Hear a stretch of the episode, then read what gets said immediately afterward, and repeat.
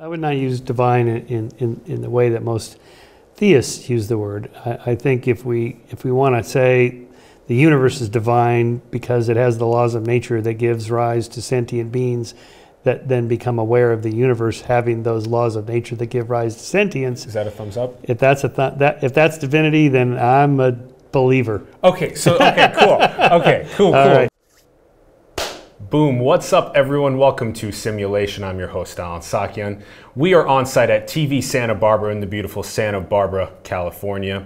We are now going to be talking about skepticism around spirituality and much more. We have Dr. Michael Shermer joining us on the Hello, show. sir. Thank you for coming Nice to be back on the show, returning champion. returning champion Michael Shermer. So excited. And for those that don't know Michael Shermer's background, he's founder of the Skeptic Society with 55,000 members, editor in chief of its magazine Skeptic, a 214 time monthly columnist for Scientific American from 2001 2019, presidential fellow at Chapman University teaching Skepticism 101, and a 15 time author with several New York Times bestsellers, most recently The Moral Arc and Heavens on Earth. You can find the links in the bio below, michaelshermer.com as well as skeptic.com. Check out the links in the bio.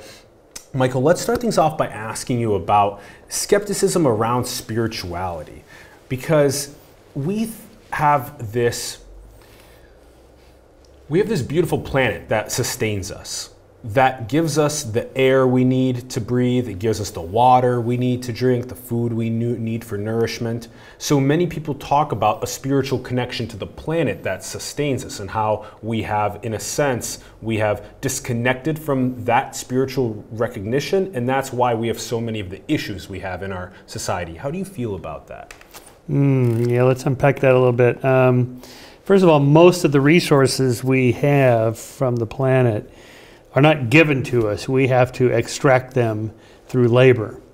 So, I mean, air and water, okay, that's true. We don't have to do much for that other than breathe deep and uh, dip into the, the, the, the, the, the lake or river uh, or desalinate the ocean. Okay, so, but even that, desalination requires some effort.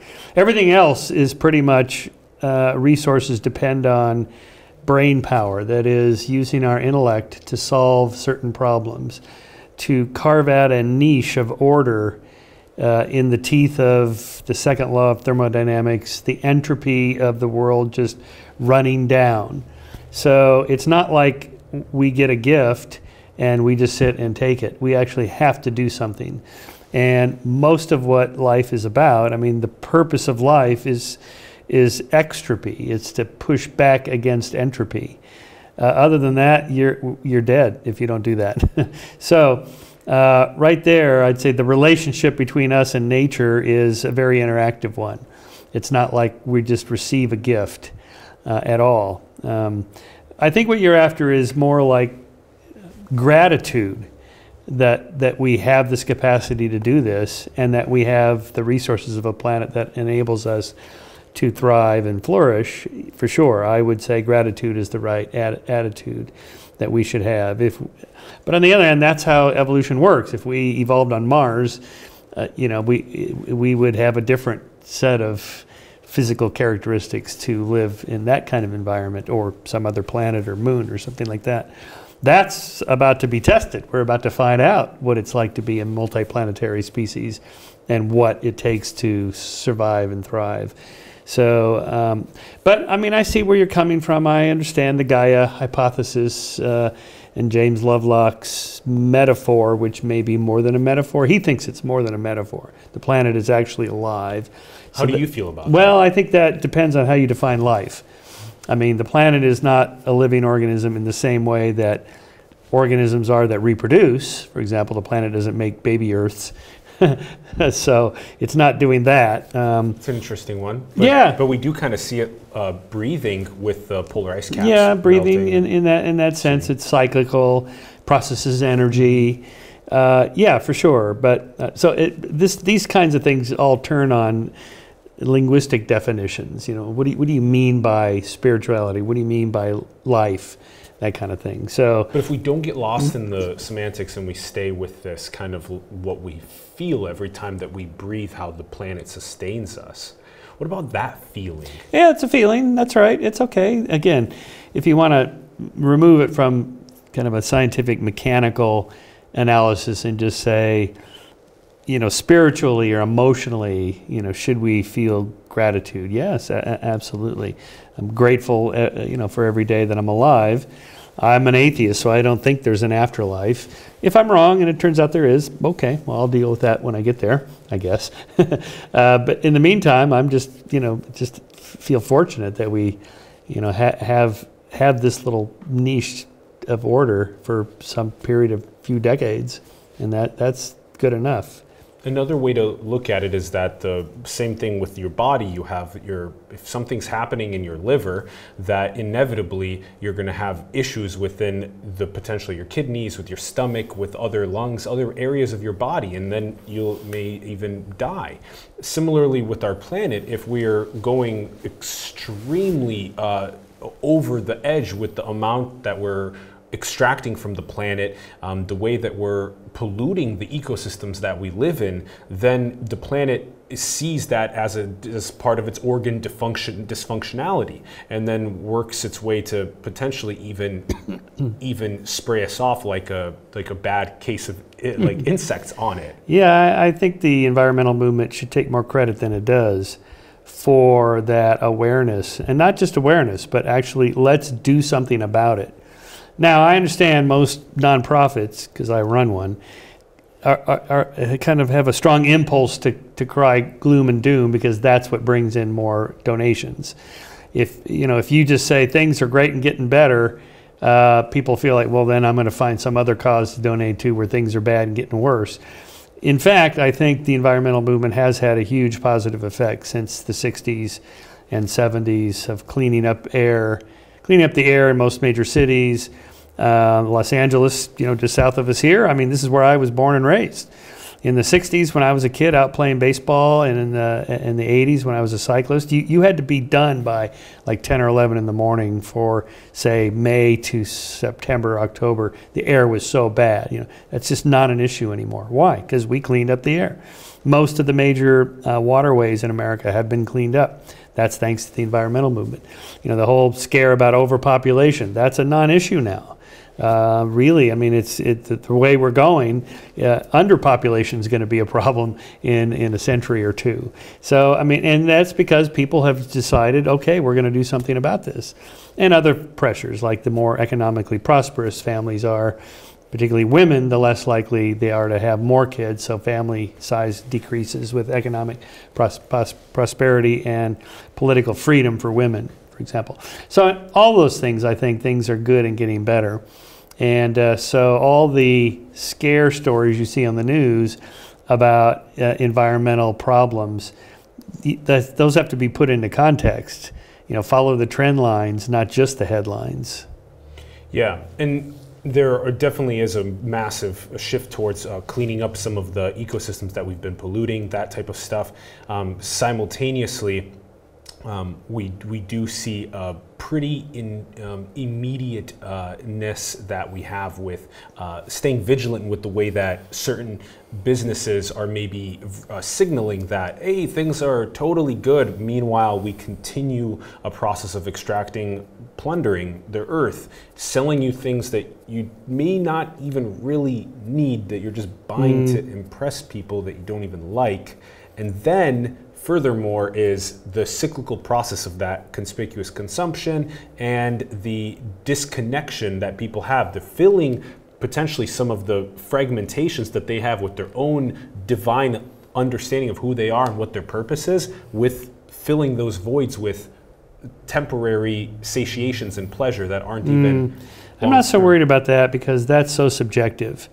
Uh, there's nothing wrong with wanting, you know, cell phones, for example. I see you have an iPhone. Totally. Cell phones, and computers, things like This is all great, and, and you could counter and go, well, but we're using these rare earth metals, and they're called rare earth for a reason, because they're rare, and China has most of them, and, you know, this is fraught with, you know, political implications and tariffs, and, you know, what do we need these for anyway? Well, you don't need them. You know, I, I, am old enough to remember a life without any of that stuff, right? Uh, and, and life was fine then. It's, I feel it's richer and better now, but that's, that's kind of a subjective thing. I'm more worried about more immediate climate denial, for example, on the part of uh, Republicans.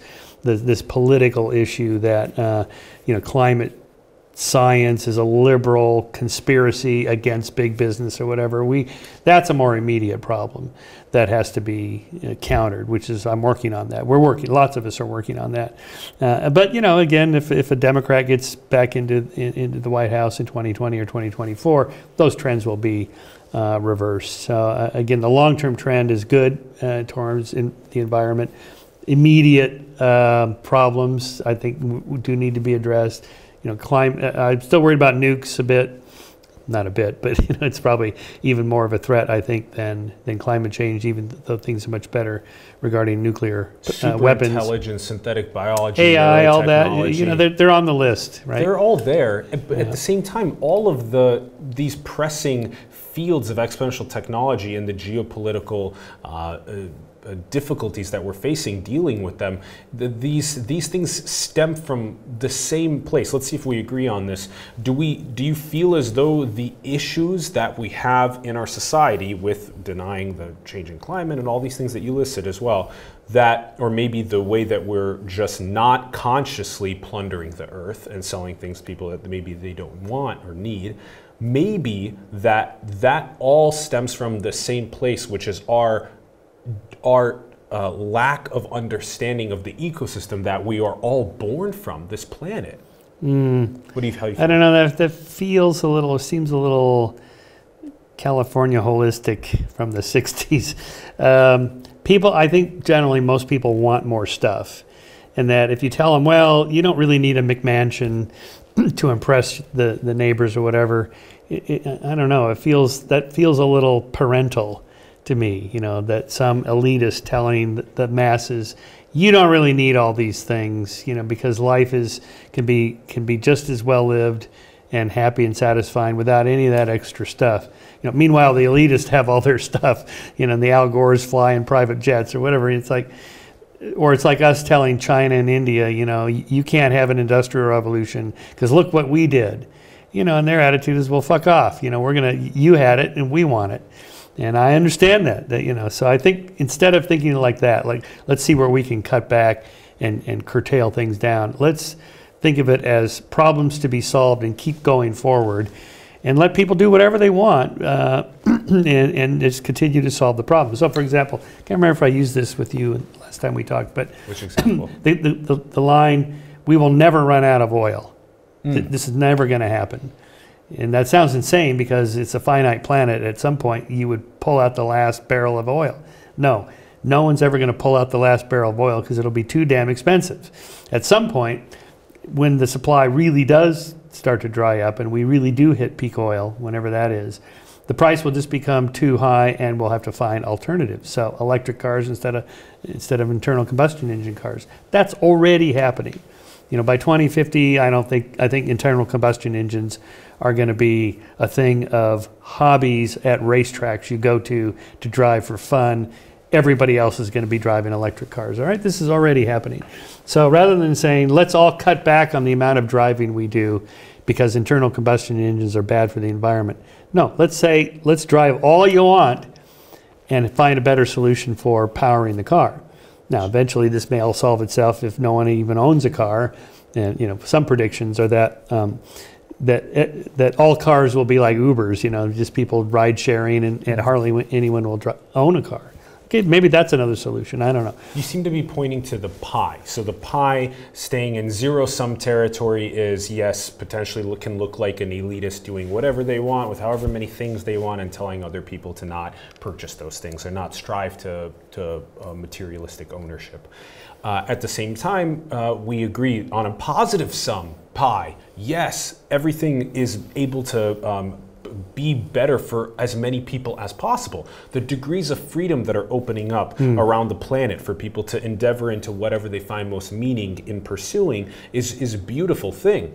Um, to be able to have uh, electricity, to be able to have that, to uh, have enough nutrition, to be able to um, survive and uh, be able to pursue what you, uh, what you find most meaningful, extremely important at the same time that the uh, the recognition at least for people that are birthed into the world of understanding that all of the different things that they have that that they're given. They're given life on this planet. That in itself is such a beautiful thing, first and foremost. Are we really, see, it seems as though all of the ancient traditions are pointing to the same thing, mm. that they're pointing towards our disconnection from the planet that sustains us, mm-hmm. and that our lack of understanding that is why we have both a hyper functional society in many ways, like we agree on, but also the dysfunctional aspects of it are due to that. Mm. Yeah, here I think I might turn to the study of uh, positive psychology, happiness, and meaningfulness. So these are two different things. Uh, you know, what makes people happy, what makes them feel like they have a meaningful life. And, you know, for a while there was this meme going around that, uh, you know, money doesn't make people happier.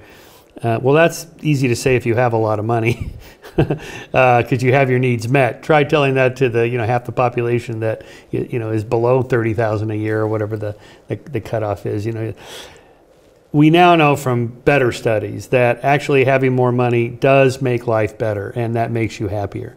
You just it gives more degrees of freedom. You know, if I have more money, I, I don't have to worry about a budget Eh, I can go out to dinner anytime I want. I can buy my kids whatever toys I want. We can take trips whenever we want. I don't have to worry about it. That actually is liberating. And so making having more money is good in that respect. That said, you don't have to have that because in terms of what makes life meaningful, none of those things that I just described, except for maybe you're raising your children or something, but it, it, that doesn't have to do with the amount of toys they have um, to lead a purposeful, meaningful life, it, it, has to do with challenges and and meaningful work, purposeful work, family, love, relationships, uh, and, and, the more spiritual things, as, as you might describe them.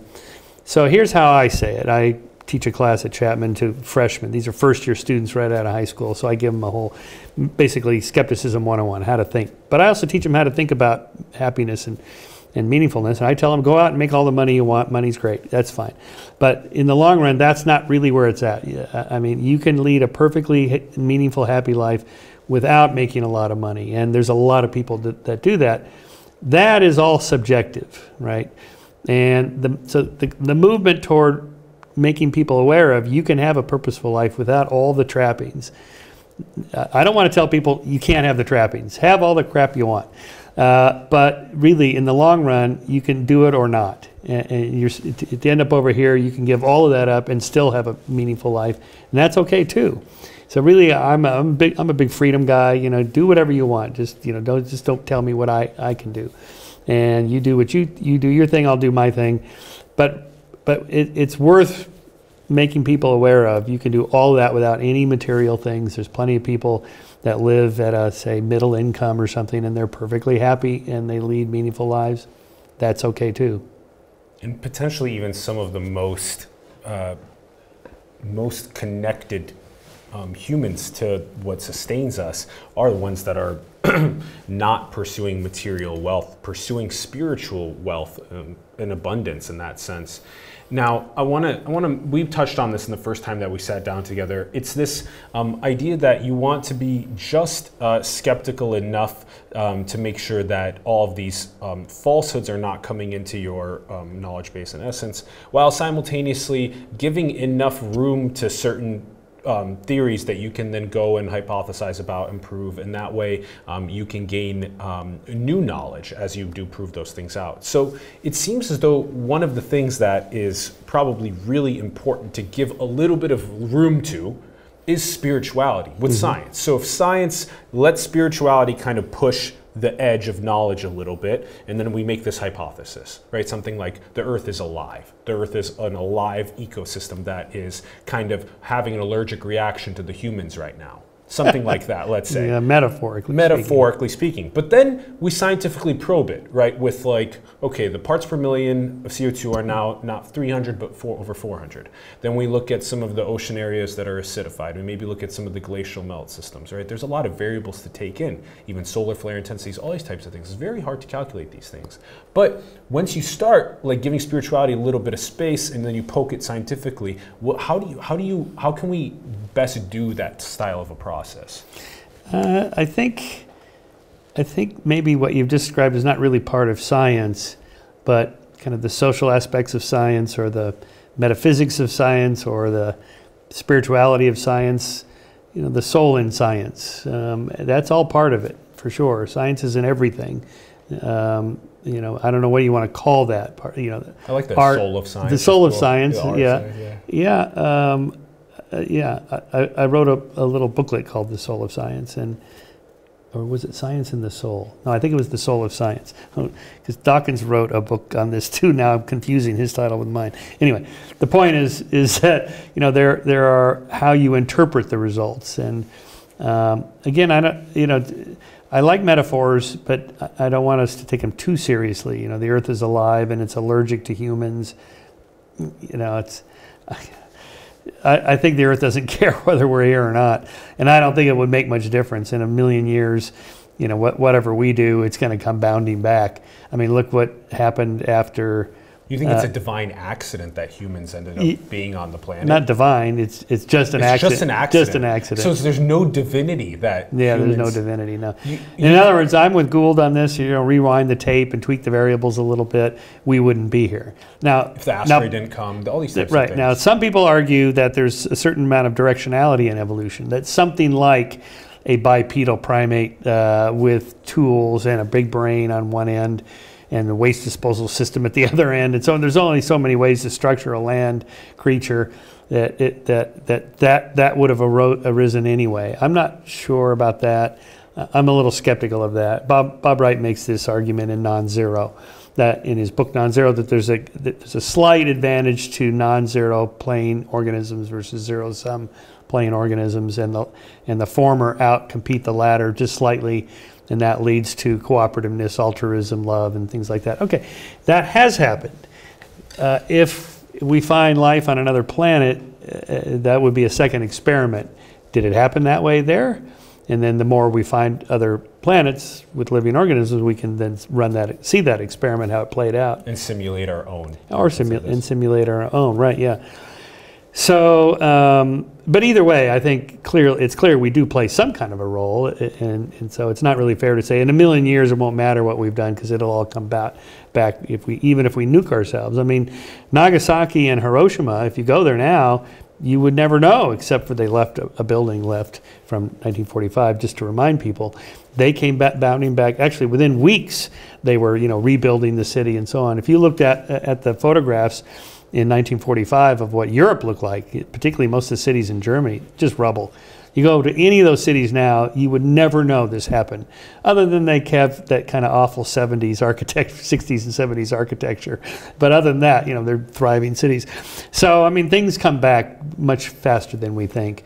And you know after the, the, the meteor strike 65 million years ago you know that wiped out uh, most of life on earth but still here it's you know just uh, they bounced right back so i think Which we also only really discovered within the last couple of decades Yes. as something that actually happened. yeah Which again, we're so uh, amne- we have so much amnesia to understanding how we actually got here, and so to be able to go and like d- d- pr- have the proper archaeology, the proper anthropology in order to understand how we got to this point is so important. But is it really just an accident of evolution that we're here? yeah i, I think so Okay. I don't think there's anything. I mean, okay, look, look, we only have an N of one. So, we, you- know, you and I and everybody, we're just talking through our hats, okay? If we, you know, in 100 years from now, we come back, we're cryonically frozen, we come back a 1,000 years from now or whatever, we have this conversation. And it turns out we have now, you know, an N of, you know, 657 uh, inhabited planets with intelligent life and so on. And we see, oh, wow, this is a certain inevitability to evolution. It leads toward intelligence okay, then then that then my accident hypothesis is probably wrong. But does it also potentially give room for some for a soul to come through in a body into the world and be soul? What a do you being? mean? See, this these are the hard questions. What do you mean I know these are very tough things. So that could be then like a very Occam's razor esque approach. Let- let me point out, uh, that uh, consciousness just comes directly Conscious, from. uh, like a consciousness is is sentience, consciousness. Se- So, so sentience either just That's better em- than soul. So set okay, we'll go yes, yes. So we'll go with this idea of just sentience emerging um, from a complex biological phenomenon that has occurred um, between uh, from the Earth to humans reproducing, and when I'm born through my ancestors, that I um, in birth with sentience because of a complex biological process of Yes. perception, all that I think that's probably very common in the universe. I suspect sentience probably is because it com- it comes on pretty early, depending on how you define it. Uh, you know, living all living organisms are sentient in the sense they respond to their environment. They take in information, they process the information, they respond accordingly. Uh, at some point, if you want to throw in self-awareness, then then that reduces the the n by quite a bit. But there's still I think my dog is self-aware in a certain level, less than say a chimp, less than a human. But you know that. that- so anyway, I think that once you get complex life rolling, then something like sentience, consciousness will arise. You know, just just being aware of your environment and responding to it in a general sense. That that is probably pretty common. but coming it- through it- with it- something like a spirit is not. See again these words, these, words. you use. What do you mean by spirit? See, but okay, I'm I'm responding in, in assuming that you're using the word the way the traditional theist uses the word. You know, in a dualistic Cartesian way that there's something beyond the physical body. And how do you feel about that? So, well, I'm skeptical of that. I'm a monist. You know, I don't think there's anything such such thing as mind that floats above the brain. It's not, you know, there's the the, the neurons with their synapses and the neural networks all connected. But the, what the theist thinks is that, you know, that the soul, like upon death, floats off the, the brain and goes off into the ether or the quantum field state or whatever. Well, where did we all come from? Big Bang. S- So, did we all come from a place of unity? Did we all come from one source? Well, that's it. Yeah, I mean, if the singularity that banged, yes. Okay, so if we all come from that one source, is that could we then ascribe potentially the word God to all that is? Metaphorically, I guess you could. Okay, But again, the average theist Christian is not thinking, Could- you know, the Big Bang Could singularity. then all sentience be the nerve endings of God? okay, now you're now you're sounding like Deepak Chopra or I don't know what. you What do you think about You've been spending too much time with these uh, these gurus and these psychedelic gurus. They're Uh, not. They're not psychedelic gurus. Okay, they're not- just. It's just ancient wisdom. ancient wisdom. Yeah. And you know, I also come from a very deep science Yes, background do, from yes. multiple disciplines. Yes. So to be one that can kind of you know play with both and try and see what edges of knowledge can be pushed, what things we can remember. Okay, from so we well, so take your friend uh, um, Ray Kurzweil. You know, is you know, is there a God? Not yet, but we're working on that. You know, the singularity of you know this super advanced AI would be God-like. That's true. Again, mo- the average person thinks of God as this personal being that brought the universe into into being, created us, knows about us, cares about us, and is creating a, an afterlife for us. Okay, I don't think that's what you're talking about. And I think that's actually a pretty straw man argument for God. I think it is. I think God just being all that is from the Big Bang until now, and Earth potentially not being just an accident of biological evolution, but really something that's profoundly beautiful that has evolved humans that are able to figure out they're supposed to remember in a sense that we all come from the same place and that nature sustains us and that we have to work together across this planet. And that when we forget that it makes space for some of the uh, the, the the the, the corruptive uh, aspects of our of our Okay, world. all so so all does right. that that's maybe more of a straw a, a, a str- steel man argument on the point of Yeah, maybe. God and Well, I mean, you know, Sagan famously said, uh, you know, hu- humans or brains or consciousness is a way of the cosmos to know itself. You know, because we are stardust. Yeah. You know, we're just the uh, the product of stars that went supernova. You know, we are carbon, and so on. Uh, okay, so if that's what you're after, yes, I can see that as a mm, kind of a metaphor, although it's literally true. Um, we are the way for the cosmos to know itself. yes. But I don't want to impugn the cosmos with agency, like it's a thing that is uh, it itself is aware. We are the cosmos's eyes and ears in that sense. Yeah. So now, that's beautiful, though. The perception of the Big Bang, of all that is, is now in these sentient life forms that are perceiving and experiencing this beautiful experiment that we're that we're in. So, but see that right there, science, right? We can link something like like Sagan talking about the cosmos observing, experiencing itself with something that spirituality has also been talking about about how we're all children of the cosmos coming through for this experience. So, I think by being able to merge that science and spirituality right there, it can actually do really beautiful justice for us understanding why we're here. Yeah. Well, if it motivates people to act in a, in a more healthy way, both for themselves personally and socially, okay, that's fine. I mean, that is kind of the role of myth and metaphor in literature is mm-hmm. to motivate people, is to reflect something about the, the world, not in a scientific way, but in, in another way that then motivates people, moves them emotionally. I mean, this is that this discussion that I've had with Jordan Peterson who, you know, he's a big myth guy, and the, the importance of myths and stories in human society and personal lives. Huge, yeah. Yeah, and I think he's right about yes, that. Yes. Um, you know, now, and, and, there's a body of literature now on evolutionary psych, on evolutionary literature. You know, to what extent do stories actually reflect the true nature of human nature, for mm. example? In other words, the novelists had, had this figured out before the scientists did. Mm. You know, they just by observation, just by looking around and having life experiences, they realize there's certain themes that come up over and over and over in literature. And that's because they're real. They're reflecting something that's real in human nature. You know, love, relationships, power, deception, and you know, the, the, the, better angels and the inner demons, you know, the, all those characteristics we study scientifically, they're there in all the novels centuries ago because they're true in a sense. So that, that to that, I'm, I'm willing to grant religion, myths, you know, that sort of Joseph Campbell, pre mm-hmm. Jordan Peterson, Joseph Campbell's, um, you know, kind of looking for the commonalities amongst world myths. Either they got there through diffusion, cultural diffusion, or they are rein, reinventing the same ideas because it's reflecting some underlying reality. And these myths that that cover such important aspects of the human experience are also ones that indigenous elders are also mentioning um, with regard to where we all come from and what sustains us. And so, by being able to piece these things together, I think it does help us uh, behave in a more healthy and sustainable way moving forward. Some of the things that we maybe um, are currently uh, deceiving us so when we come into the world, do we come with a purpose? Do we come with something that we know is going to bring us the most meaning, and then it's our responsibility to figure out yeah, where that is? I think so. Okay. Yeah, I do think so. I mean, again, social scientists that study this, you know, come up with certain things that are true for most people most of the time. Again, having meaningful work, having family.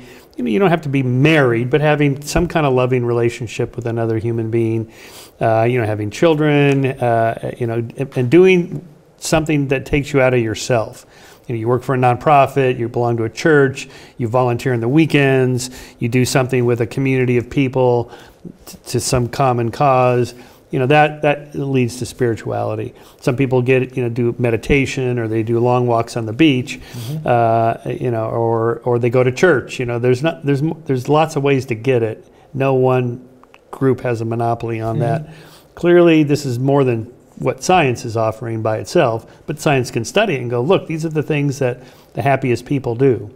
You know, just like in the same way that longevity researchers, you know, look for the, the you know the blue zones, the the places where people live the longest. You know, they eat fish or the Mediterranean diet or whatever. But one of the characteristics is is a community, a, you know, a social community where you have friends and people that care about you, that you care about, relationships, that kind of thing. And so there, I, I think, to the extent that the ancient wisdoms or religions or myths have talked about that, they probably figured that out through trial and error and observation. I think it's important to, to make a point because you keep bringing up, you know, these wisdom elders and so mm-hmm. on. You know, a, a, lot of them came up with crazy ideas that turned out to be just utter nonsense. Mm. And we should recognize that just because someone is an ancient elder doesn't mean they're right. Uh, they could be just completely off the rails. So mm-hmm. again, you have to check the ideas yeah, uh, with reality. Um, so I mean, uh, there was a slew of books in the 70s and 80s. You know, the, the Dancing Wu Li Masters, the Tao of Physics, um, the Turning Point. You know, Fritjof Capra. I read all those books. I loved them. Great stuff. you know, the kind of marriage of Western science with Eastern tradition. And uh, you know, some of it turned out to be, you know, okay. There's a match there. Others, oh, that's a bunch of nonsense. There's no link there. Uh, and so it depends. We can't just say just because it's old, it's true. Yeah, yeah. because you, we can easily be deceived by um, people that are carrying something that uh, that is um, that could potentially yeah be de- deceiving us and that's that's very bad as well the, yet we can also like a long walk on the beach can be different for someone that is deeply connecting to the ocean and the the origins of our life that is so much different than someone that comes to the beach, takes a selfie of themselves, and starts posting it on the internet. And so these are completely different ways of, of perceiving the world. There, there's a reason sense. beachfront property is so much more expensive uh, than inland property. Or if you're inland, having you know a spectacular mountain view or being up on a cliff overlooking a valley, those homes are more expensive. There's and this is not just some random quirk of real estate. I mean, the location, location, location is defined by a, a very certain uh, characteristics I, that I think does tap into human nature. You know, Ed Wilson calls this biophilia. We love nature. Um, we love the biosphere and you know acacia trees, bodies of water, crashing waves, sand you know, cliffs and, you know, looking down. And now there's much debate in evolutionary psychology about why that is, or even if it is, because there's criticisms about about that. You know, like certain landscape paintings are, are rated high, higher than other kinds of paintings. And yet, some of the most revered artwork has nothing to do with nature or anything like that. Uh, so it, it, I'll admit it's a, it's a debated point whether it's an adaptation or it's just a byproduct. Steve Pinker calls this cheesecake. You know, like certain kinds of art, it may be just cheesecake. It's just it just tastes good for some other reason, not having to do with that particular thing. Anyway, um, but the point, the deeper point is that we do, what you're after here, this kind of spirituality connected to the earth whether there's a, a, a evolved adaptive reasons for that or not, clearly it's something in our nature. Oh yeah, that we we're care proving about it things. with science now too, where people are walking out into forests, and now we're calling it forest therapy. That cortisol levels decrease when you go oh, out yes. forest. Just things like this. Hug a tree. hug a, like, come on. I mean, do we really need to be probing this so much with science to actually finally understand that me going out into nature will help me decrease my stress levels? It's pretty damn obvious. Yes, it is. Um, yes. And then the way that you behave there. Are you going there just to take a selfie and immediately start posting it? Or right. are you going there to actually connect to the essence of our origins? Completely different take on it. Um, Don't take your cell phone into the forest. there's yes, yes. There's there's this. Take go a day without using the the technologies, um, and see how you feel afterward. It doesn't feel good for the first day. I've done this, so after about day two or so, then the anxiety starts to come down. And after like day four, you're like, I didn't really need that phone. Uh, life is pretty damn good without it. It's pretty damn yeah. good without it. Yeah, yeah, yeah. and in think, and how much more focus do you have on getting things done that you want to do? But then again, also, if you were offline for a week during the time that I just figured out a couple days ago that I was coming down here, we wouldn't have been able to coordinate and right. make this happen. So there's so the Jews with the Sabbath, with the Sabbath. Yes. Okay, not just the Jews, but you know they they're the ones that make the biggest deal about it. You know, midnight or sundown Friday to sundown Saturday. Um, you, you, know, some of my atheist friends make fun of religious rituals, but um, really, some of them have some grounding on that. Um, you know, yeah. it's it's a it's a way of carving out a niche of, of time for you and your family and yes. nothing else. And that's good. Yeah, that's good. I once made fun of uh, the Mormons wearing the, uh, the, the secret underwear, right? And in the audience was a Mormon woman who said, "Well, okay, Dr. Shermer, come on, that's not very. It's not. I don't really secretly think the underwear is doing something to you know. It's just a way of my honoring the tradition or my paying respect to you know the authority of the church or something like that. And I, I forget her exact words, but I, I, changed my mind about that. I thought, okay, I, I see that. I, I, get that.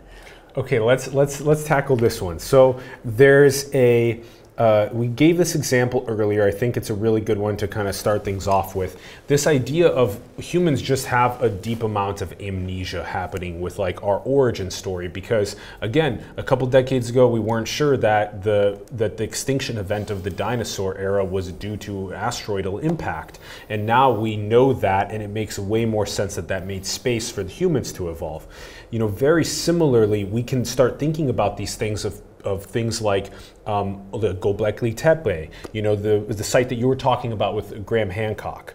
And um, I think these are actually very profound um, I, uh, archaeological discoveries of us that, holy cow, how many ancient sites are buried in our planet that are yeah. slowly like disappearing, but that we need to go and find to piece together our story of how we got here.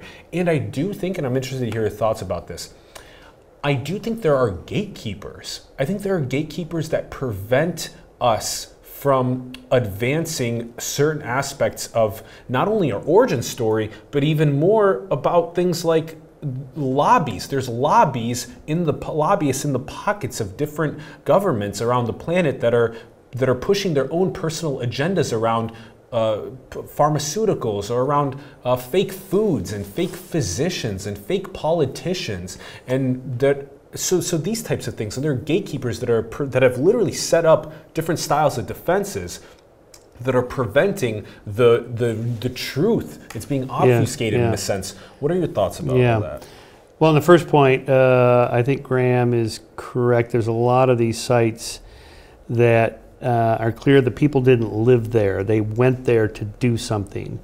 Uh, and it was pro- it probably was something like a spiritual, religious, wh- whatever that word would have meant to them 10,000 years ago, say, something like that, Göbekli Tepe, maybe. Um, you know, my archaeoastronomer friend uh, at the Griffith Observatory, his name escapes me now, I'll think of it in a minute, um, you know, he, he talks about the a lot of these archaeoastronomy sites as they are kind of spiritual sites where you go to kind of pay respect to the cosmos, that kind of thing. And we've kind of lost that. uh, yeah, he makes a point that uh, he has, tells a funny story that there was a blackout in Los Angeles. You know, one night I think it was 1986 or something, and the next day the observatory got Griffith Observatory got all these calls like there was something weird about the sky. It's like, yeah, you could see the stars.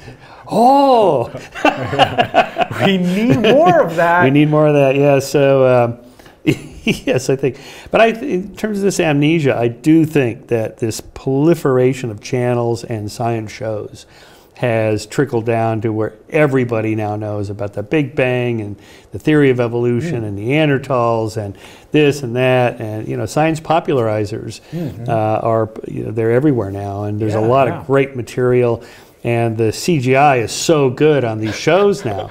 Uh, you know the the new Cosmos reboot, but uh, but they all have fantastic CGI. You know what does a black hole look like? You know, and, and in that ser- in that film uh, Interstellar, you know they consulted Kip Thorne and he gave them the equations that this is how, uh, how to portray a black hole. So what you see is what a black hole would actually look like, and and it's so real, particularly in a theater. I mean, you can almost viscerally feel what it would be like to be near a black hole. So I think that's helped in terms of, you know, like Carl said, uh, Sagan said about Cosmos, it, it is our story. It is an origin story. It's a myth. Uh, but it has the benefit of actually also being true. You know, most religious myths, maybe they're true, maybe they're not. Who knows? There's no mechanism to test it. And that wasn't the purpose anyway of the story. But for the modern scientific origin story, it's also true, which makes to me makes it even more meaningful. So when I go, I visit observatories. I like to go inside yes. those huge domes, you know, like Mount Wilson up above Los Angeles. Go down to Mount Palomar with the 200 inch. I've been to a bunch of them, and to me, it's like going to church. And I've been to the big cathedrals in Europe, the Chartres Cathedral, the big dome in in Cologne, where my wife is from. Oh, it's it, I can really feel the emotional spirituality that believers get, even though I'm an atheist, because those those structures are so impressive. They are so huge. And I can see, you know, let's say 500 years ago, when that was the biggest thing anyone will ever see in their life. They transcend people's egos working in cooperation to make these beautiful Century, centuries long yeah. work projects. Yes. Yeah. And uh, we used to think that it would just be uh, 4,000, 5,000 years ago that we were constructing pyramids and that this is something that is okay, fine. Like it was just that many millennia ago that humans could do that. And then we doubled the time period because Göbekli Tepe is just one example now of being able to move these monolithic pieces of stone into this spiritual location that yeah. we're hypothesizing right now, right? Yeah. That we think that people went there. But to be able to add, you know, a serious 5,000 year chunk onto human history and say, now we were doing that 5,000 years before that, plus being able to say, okay, we had a designated site where people were worshiping, in a sense, we can hypothesize about this, but that they were connecting with the cosmos, they're connecting with what had given them life, and that they were here. And now, today, it seems like we are so much in the metropolis is so disconnected with light pollution from our cosmos, so disconnected from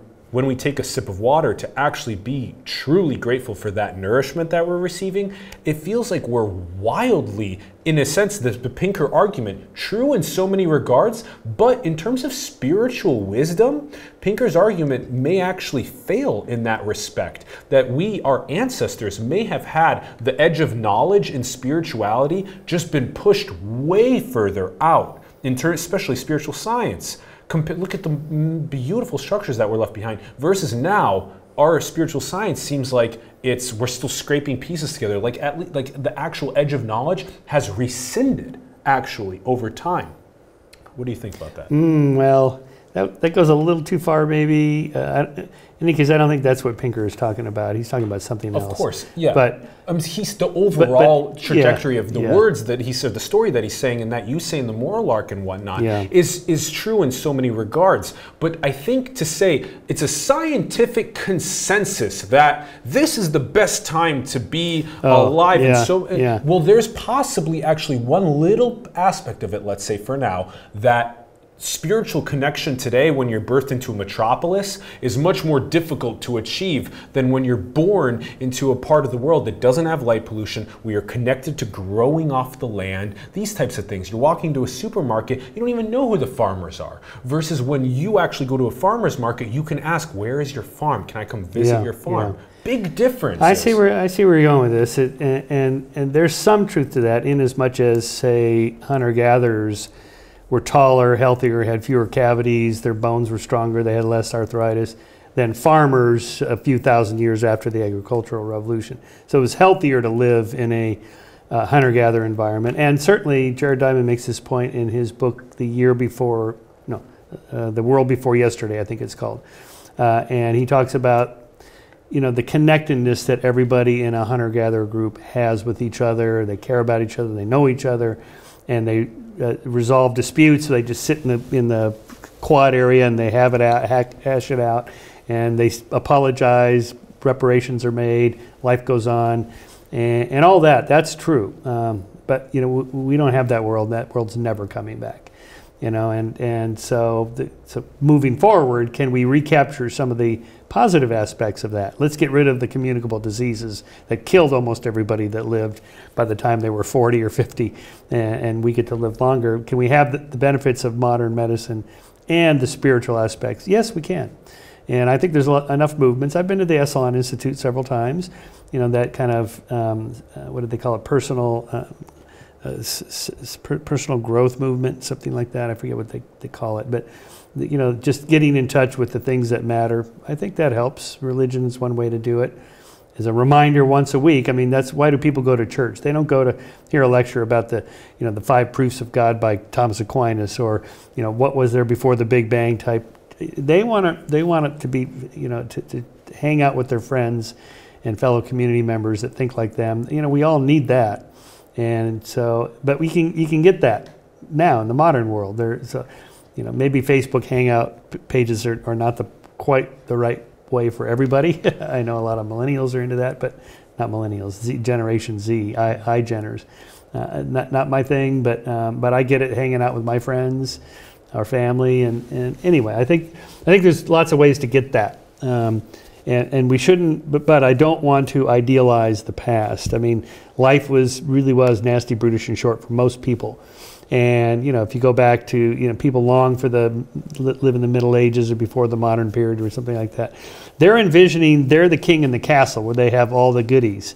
You know, 99.9% of the world lived in abject poverty.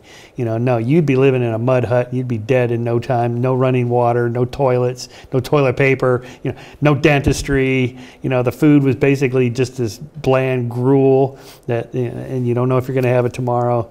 Life today is really better than most of that yeah, world. So to not forget exactly what you just described, meanwhile simultaneously revisiting past time periods where humans may have had certain aspects of their life structured in a way that is quite nice.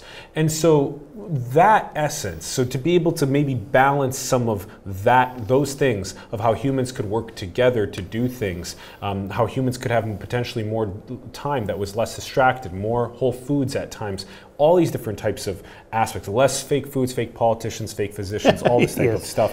This, so the amount of maybe like self-dealing and other aspects of our family values not scaling over time are slowly, it looks like, changing as we uh, decentralize a lot of the techno- a lot of our aspects of living. And so let's just revisit this one aspect of it, which is um, okay within the um, the the within gatekeepers i'm just oh, curious. yeah, yeah, within gatekeepers yeah. where where because i agree with um, i feel like we agree that that there's um, like you just described earlier that the, de- the democratization of being able to spread um, truth science this type of thing is actually really really helpful and it's awakening more people. Um, super true. At the same time it's with corporations with um, with certain groups that it seems as though are setting up purposely obstacles that make it more and more difficult to try and say, hey, is it possible that our origins are actually different than what we say they are? Or is it possible that there are oligopoly dynamics yeah, happening yeah. with corporations? There are gatekeepers for sure in business and in science there's a reason for the gatekeepers in a way. Science is conservative, and you have to kind of jump through the hoops and get the union card. You go to graduate school, get your degree, work with a mentor, and so on. There, there's there's reasons those are in place, and the reason is because most of us are wrong about most of the things we think about most of the time. So there has to be some kind of filter to, to you know to kind of to make sure you don't go off the rails down some path that we've already gone down and found out was the wrong line of research. So I'm going to guide you this way. Now, the, now the, the drawback to that, of course, is you may miss some of the creativity of somebody fresh, new into the field. And yet, science does come up with new stuff all the time. So somehow or another, new ideas are not kept out by the gatekeepers. Uh, the gatekeeper, the gatekeeping process works pretty well for filtering out fraud, pseudoscience, bad science. It's not perfect, but uh, but it catches enough of the bad stuff and it still lets through enough of the new creative ideas that things march along pretty well. Maybe not as fast as we would like. Something like the FDA is maybe their filter is too tight, mm-hmm. and maybe you want to go to a European system where new drugs can come on the market a little faster. Same problem, you know, with the gatekeeper thing. Uh, but if you had no gate- gatekeepers, then we'd have you know the quacks on the street corner selling you, uh, you know, every you know, quack remedy for everything, and you know, people would would not benefit from that. So we got to have something like that. Now, people like back to Graham Hancock, who I like very much. Likewise. He's, he's definitely an outsider. You know, he's not an archaeologist. He has no training, but he knows a lot. I mean, you know, he's traveled. He's been to he's some been of up most of these sites. sites. Yeah. yeah. And, and uh, his point about the gatekeeping is that the gatekeepers kind of keep him out. Uh, I'm not sure that's actually true. I mean, he's probably sold more books than all other archaeologists combined ever. so it's like, well, Graham, you're not exactly unknown. You're probably the most famous archaeologist living today who's not actually an archaeologist. So, so the gatekeepers may keep you out of the peer-reviewed journals, but he's not even submitting work to them anyway. So his and his he, gets on Joe Rogan pretty much whenever he wants, and he has you know 20 million. Uh, views of his various appearances there. So it's not like there's no voice for people like Graham Hancock. There is. Um, it, it, the problem that, that, he's encountering is that uh, I, we call this anomaly hunting. So he's really good at plucking out anomalies that don't seem to fit the mainstream theory. Like Clovis first, you know, okay, so when did the first humans come to America?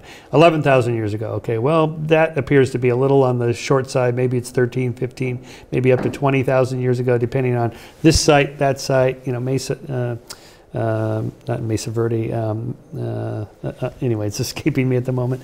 Um, uh, and, and, there's a few others. And, and, so Graham points to those and go, you see, the, the old guards, the gatekeepers, you know, they did not allow in those older dates. Well, actually, yes, they did, because now we know about uh, those older dates. The problem when you then jump to like 130,000 years ago in reference to that find in San Diego of the mammoth bones, now, that's an interesting study because that was in Na- published in Nature, yeah. peer-reviewed journal, by a real archaeologist. You know, not some uh, alternative guy. Uh, okay, what do we do with that? Okay, we don't have to do anything with it. Let science carry it, it, it out, and let other people look at the bones and so on. There's since been a paper published being skeptical of that. But if there were humans here 130,000 years ago, and then the next date to that is like, say, 19, 20,000 years ago. There should be hundreds, thousands, millions of fossils and tools and bones and various things to fill in that gap.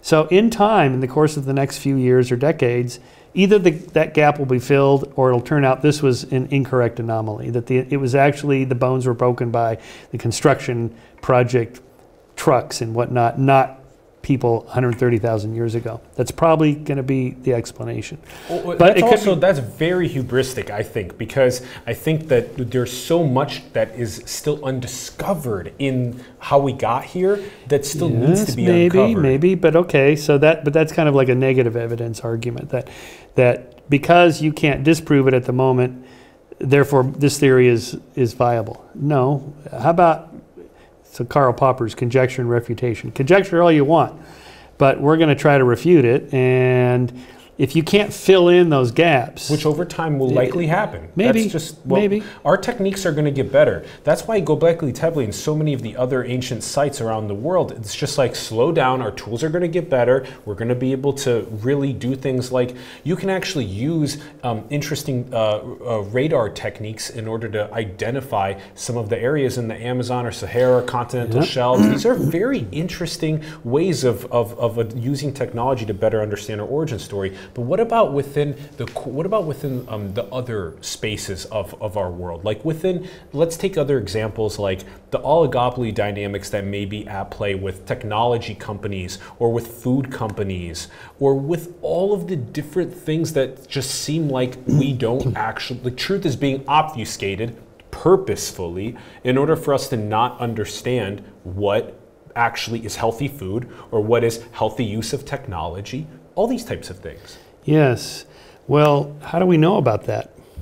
Because of whistleblowers and outsiders like Gary Taubes and Nina Teicholz writing books about the food industry. Not just them, others have exposed what the uh, chemical and food industry has done over the last 50 years. Well, so so in a, in a way, this is what we mean by science is self-correcting, but you have to have a free press, you know, open inquiry, lots of alternative places to publish and get your voices heard. You know, Gary Taubes has been touting this, you know, uh, sugar and, and good calories, bad calories since the 90s. And, you know, he was considered a nut job and an outsider at the time, uh, pushing against the pyramid, food, food pyramid consensus. And it's looking like he was right. Now, so on the, on the gatekeeper thing, it's like, yeah, that, see, the gatekeeping didn't work. Didn't it work? I mean, now we all know about this. His books were published. I mean, his, his first paper was published in the New York Times Magazine. That's not exactly the gatekeepers have kept him silent, right? But, but, how many decades has it taken for the gatekeepers of certain industries to continue to? Well, the ship the turns slowly. The ship turns slowly. the Titanic is moving too slow with the iceberg coming. Okay, it feels like that. And they need to be identified. The the gatekeeper, lobbyist, uh, moat building I, processes. I think the names have been be named. Down. You know, um, uh, Naomi Oreskes and her co-author, I forget his name, um, of the Merchants of Doubt. They named names in there. You know, they named the tobacco lobbyists who were hired by the chemical industry, who were hired by the climate uh, companies to do the same people to plant doubts of seed. If you can do tobacco, you can do flame retardants and and global warming and so on. Uh, I, I think it's not a secret. We know which companies, you know, that uh, ExxonMobil and the Koch brothers. We know who's funding these things. So they are part of the gatekeepers, but we're the gatekeepers keepers. we're, you know we're watching the keepers. Uh, that's why you absolutely have to have a free press yes, allow that. Our cooperative processes in order to identify those and build things that obsolete those old systems is so critical. And then another example is just that when you take something like things again, things that we use every single day, these these extraordinary pieces of technology that are actually uh, being that have you, the psychometric profiles of 2 billion human beings that are then yeah, yeah. pointing at you all the time, watching everything that you do to make it irresistible for you to get off of the device right. because the business models are tied to the time on screen of you watching advertisements or looking at them in the feeds. So, again, these things can we point out who's in charge? Can we point these things out? Can we say that we need to make it easier? Again, things like why don't you tell us about with the thing that you just mentioned with the importance of um, freedom of, of, of press and freedom of enterprise, um, things that enable us to actually uh, have new perspectives be brought in and then obsolete those old systems because this is something else that you're really passionate yeah. about next year. Well, you, you want to name names. Uh, Mark Zuckerberg. Okay, there we go. Mr. Zuckerberg, what are you doing? Remember that moment in, in, in his congressional hearing? this congressman is like, How do you make money? Senator, we sell ads. but it's free. It's like, we sell the data. Oh. I mean, it's like everybody in tech, of course, already knew all this, but you know, the general public, that was what, less than two years ago that this kind of became publicly aware. And it was like, Zuckerberg, do you, will you tell us where you stayed last night? And it was like, no. Yeah. It's like, well, why, will you know where right, we right, yeah. yeah. Yeah, well, again, I think the, the, you know the solution to that is just uh, pushback and just awareness, and the fact that you don't have to use social media. You don't have to do it. No one's making you do it. Uh, so anyway, um, and then what was the? Oh, the, and then overall on the freedom of speech and freedom of free enterprise. Oh yeah. yeah. So again, I'm a big free speech guy. free speech, open inquiry. Uh, we got to have it again because most of us are wrong about most things most of the time and the only way to find out is to interact with other people as much as you can. Mm. Just awareness of the fact that we all live in these silos, these bubbles, these echo chambers, pick your metaphor, uh, makes, I think, makes you aware that, well, maybe I should talk to other people that are not Republican or, or Democrat. Maybe I should read the New York Times and the Wall Street Journal and, and, and, and then see what other people are saying, Find just in case. Spots. Find your blind spots. And I think, you know, the research on the backfire effect is now showing that, in fact, you can talk people out of their beliefs through better arguments and evidence. This can work. It's hard, but yeah. you know, debiasing programs can work by making people aware of their biases. Those things Teaching can work. steel manning instead of straw manning. Yeah, exactly. The kind of stuff we're doing here. So, you know, the, the technology, of course, has its dark side. But this enables us to do like what we're doing right here, right it now. It does, yes. Uh, and and there's tons of podcasts, and and you know the uh, the study showing the percentage of people listening to podcasts you know, daily, weekly, monthly, and so on, just is going up, skyrocketing. As more people come online too. Yeah, and yeah. it's great. It's great. So this is this is what we're talking about with a, free press. Yes. We're this is part of the press. Yes. You know, and uh, and and so you know the mainstream guys are having to scramble yeah. uh, to change their business models and so on to keep up. Good. That's good. Yeah, yeah, yeah. That's good. I mean, people were always worried about you know just a handful of half a dozen companies own all the major yeah. media sources. Aren't you worried? No, I'm not because you know there's all these other platforms out there. You know Joe Rogan and I mean so they can squelch Alex Jones, okay, but they're you know it's an open market. People can devise their own platforms and start something new. Yeah, and one of the things also that, that we have to also be aware of is just that those the companies that we distribute these these pieces of content through are able to have their own um, again oligopoly dynamics of deciding on who they can restrict and who they can't these types of things so so that's why you know ThinkSpot Jordan's platform and all these other things are coming yes, up and we'll yes, see uh, we'll see where things move in that direction I am worried about uh, people like Dave Rubin PragerU videos being censored, censored, whatever they're doing, de- demonetized, uh, deplatformed for certain uh, venues. You know, so I tweeted the other day, uh, you know, dear, dear Team YouTube, uh, I've watched dozens of PragerU videos. I agree with about 50% of them and disagree with about 25%, and I'm undecided about the other 25%. Please adjust your algorithm so I only see the ones I agree with. Thank you. Yeah. you know, and uh, of course, this is ridiculous. Yeah. You know, just let, let everybody have their say. I, I understand th- their concern, you know, that they were allowing ISIS people to set That's up. right, yeah. Yeah, okay, like I. I get that. Don't Uh, want to find beheadings on. yeah, YouTube. yeah, yeah, of course. You know, those are the, you know, again, this is that sort of lifeboat ethics. What do you do with this most extreme example? And the problem is when you push toward the center where it gets fuzzier. Mhm. You know, does, is Milo Yiannopoulos a right-wing racist bigot? Or is he, uh, is he a performance artist Yeah. or a provocateur? You know, Yeah. what is he? You know, it's those fuzzy areas um, where I think uh, they err on the wrong side. Well, we better cut out all these people. Draw the line here. I think you're drawing the line too far o- over here.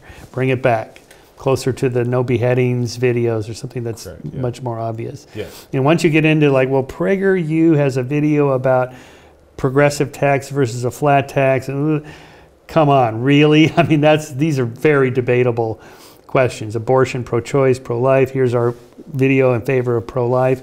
That's okay. You know, that's this is not a beheading video. Yeah, okay? yeah. I think they draw the line too far. Yes, yes.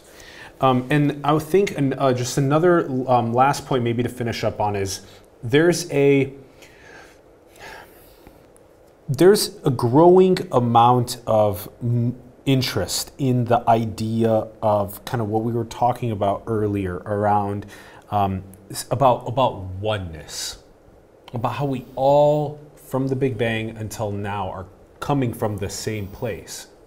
And we gave these scientific examples of where the cosmos are observing and experiencing themselves. That these types of uh, ways of, of living on a day-to-day basis, connected to that source, connected to that this aspect of unity or oneness, that we can remain skepti- skeptical of it, and I think there's a healthy amount of that that that um, that can be done, while simultaneously understanding that the f- almost the faster that we can understand that we all come from the same place, the faster that we can all move towards Yeah. similar. I think ideas. that's what one of the best things science does for us is it shows us the unity of all life. You know, Darwin's idea is, you know, we all came from the same ancestors, all of us. Not just all humans came from the same pre-human uh, species, but that all living organisms have the same DNA, uh, the same forced, you know, the same base pairs and so on. So there was only one Genesis moment on Earth, and it came very early. And that's a pretty amazing thing. So we are all one in that sense. And if you want to push it back to the Big Bang, you know, we don't know why the laws of nature are the, the, the way they are, and it's balanced the way it is, and so on. And but instead of going to the well, there was a fine tuner that tuned the knob, how about just say we're lucky to be in a universe where this could even happen, where we get to be here, and just be thankful for that. I, I do totally um, follow on that, just being gra- grateful for being um, alive here. At the same time, I'm aware that so much more that, you know, Michael, we are such a, such so small on the timeline. So, you know, 25 years, 50 years, 75 years of life of of being able to just, you know, parse all information, try and input in what we think is the best uh, information to make us as intelligent as possible. And even then, it's such a tiny little bit of all of the information. And so, to you know, to be able to look back at the hundred billion humans that built the world that we live in, or to look back at how billions of years of evolution finally got to this pinnacle spot of Earth where we can be birthed and have life and be the cosmos observing experiencing itself that it just i i, want to just know do you you feel like it's still potentially more of like just an evolution of sentience rather than a divine purpose that we have I would not use divine in, in, in, in the way that most theists use the word. I, I think if we if we want to say the universe is divine because it has the laws of nature that gives rise to sentient beings, that then become aware of the universe having those laws of nature that give rise to sentience. Is that a thumbs up? If that's a th- that if that's divinity, then I'm a believer. Okay, so okay, cool. Okay, cool, cool. Right. Then, then I think we got on the same the same page there because Okay, that that, that was a very beautiful way of of of, thank of, of writing it because I um, I think that is what the wisdoms are pointing at is exactly what Yeah. was just described. Okay. That that is such a blessing that we are here, and because of that, if we if we were able to understand that, if every child born into the world was able to understand that, then it would be uh, easier to eradicate so many of the issues that we see in our world. But because we go to the ocean and we're like selfie post on Instagram, rather than be grateful for the fact that we get life from this, this is our life force, that that disconnect is the reason why we have so many of the issues. So that in itself, this idea of the unity, this idea of all that is, or God, or divine purpose that we have here, yeah, Michael, I'm sure that like you know this idea of skepticism around s- uh, spirituality, I think, is very beautiful. We spent a lot of time um, the last time we talked on um, talking about skepticism around science as well, and um, also scientific advancements that have brought us here. All these types of things. So I think this has been a really solid um, piecing together on a second conversation, and I'm very grateful that you joined us. You're welcome. Thanks for coming to Santa Barbara. Yeah, it was, such right. a, it was such a pleasure. You're Okay. super fun to talk to, Okay. Michael. Huge thank you to everyone for tuning in. We greatly appreciate it. We'd love to hear your thoughts in the comments below on this episode. Do let us know what you think about skepticism around spirituality, around the topics that we talked about. To have more conversations with your friends, your coworkers, people online on social media, your family about spirituality, about skepticism around spirituality. Have more of these conversations around the world. And also check out the links in the bio below to Michael's work, his website, michaelshermer.com, as well as skeptic.com. Also, the links to the Moral Arc and Heavens on Earth are below as well. Do check out the books. And everyone, support the artists, the entrepreneurs, the organizations around the world that you believe in. Support them, help them grow. If you believe in us, help support us so we can continue doing cool things like coming on site to Santa Barbara to interview great people like Michael. All of our links are below to our Patreon, our cryptocurrency link, our PayPal link. Support us, help us grow. And go and build the future, everyone. Manifest your dreams into the world. Thank you so much for tuning in, and we will see you soon. Peace. Would you say we did a good job on um, skepticism around spirituality? Hundred percent. No, this was great. One of the best conversations I've had on the subject. Seriously. Wait, wait, wait, wait, wait. What? You just said that? Wait, come back, come back, come No, back. no, Wait, come back and say that into the mic. I'll put it in writing. Okay, okay. All right, all right. Oh, I love that. That's huge, Michael. The fact that you just said that is is massive. I'm very grateful that you just said that.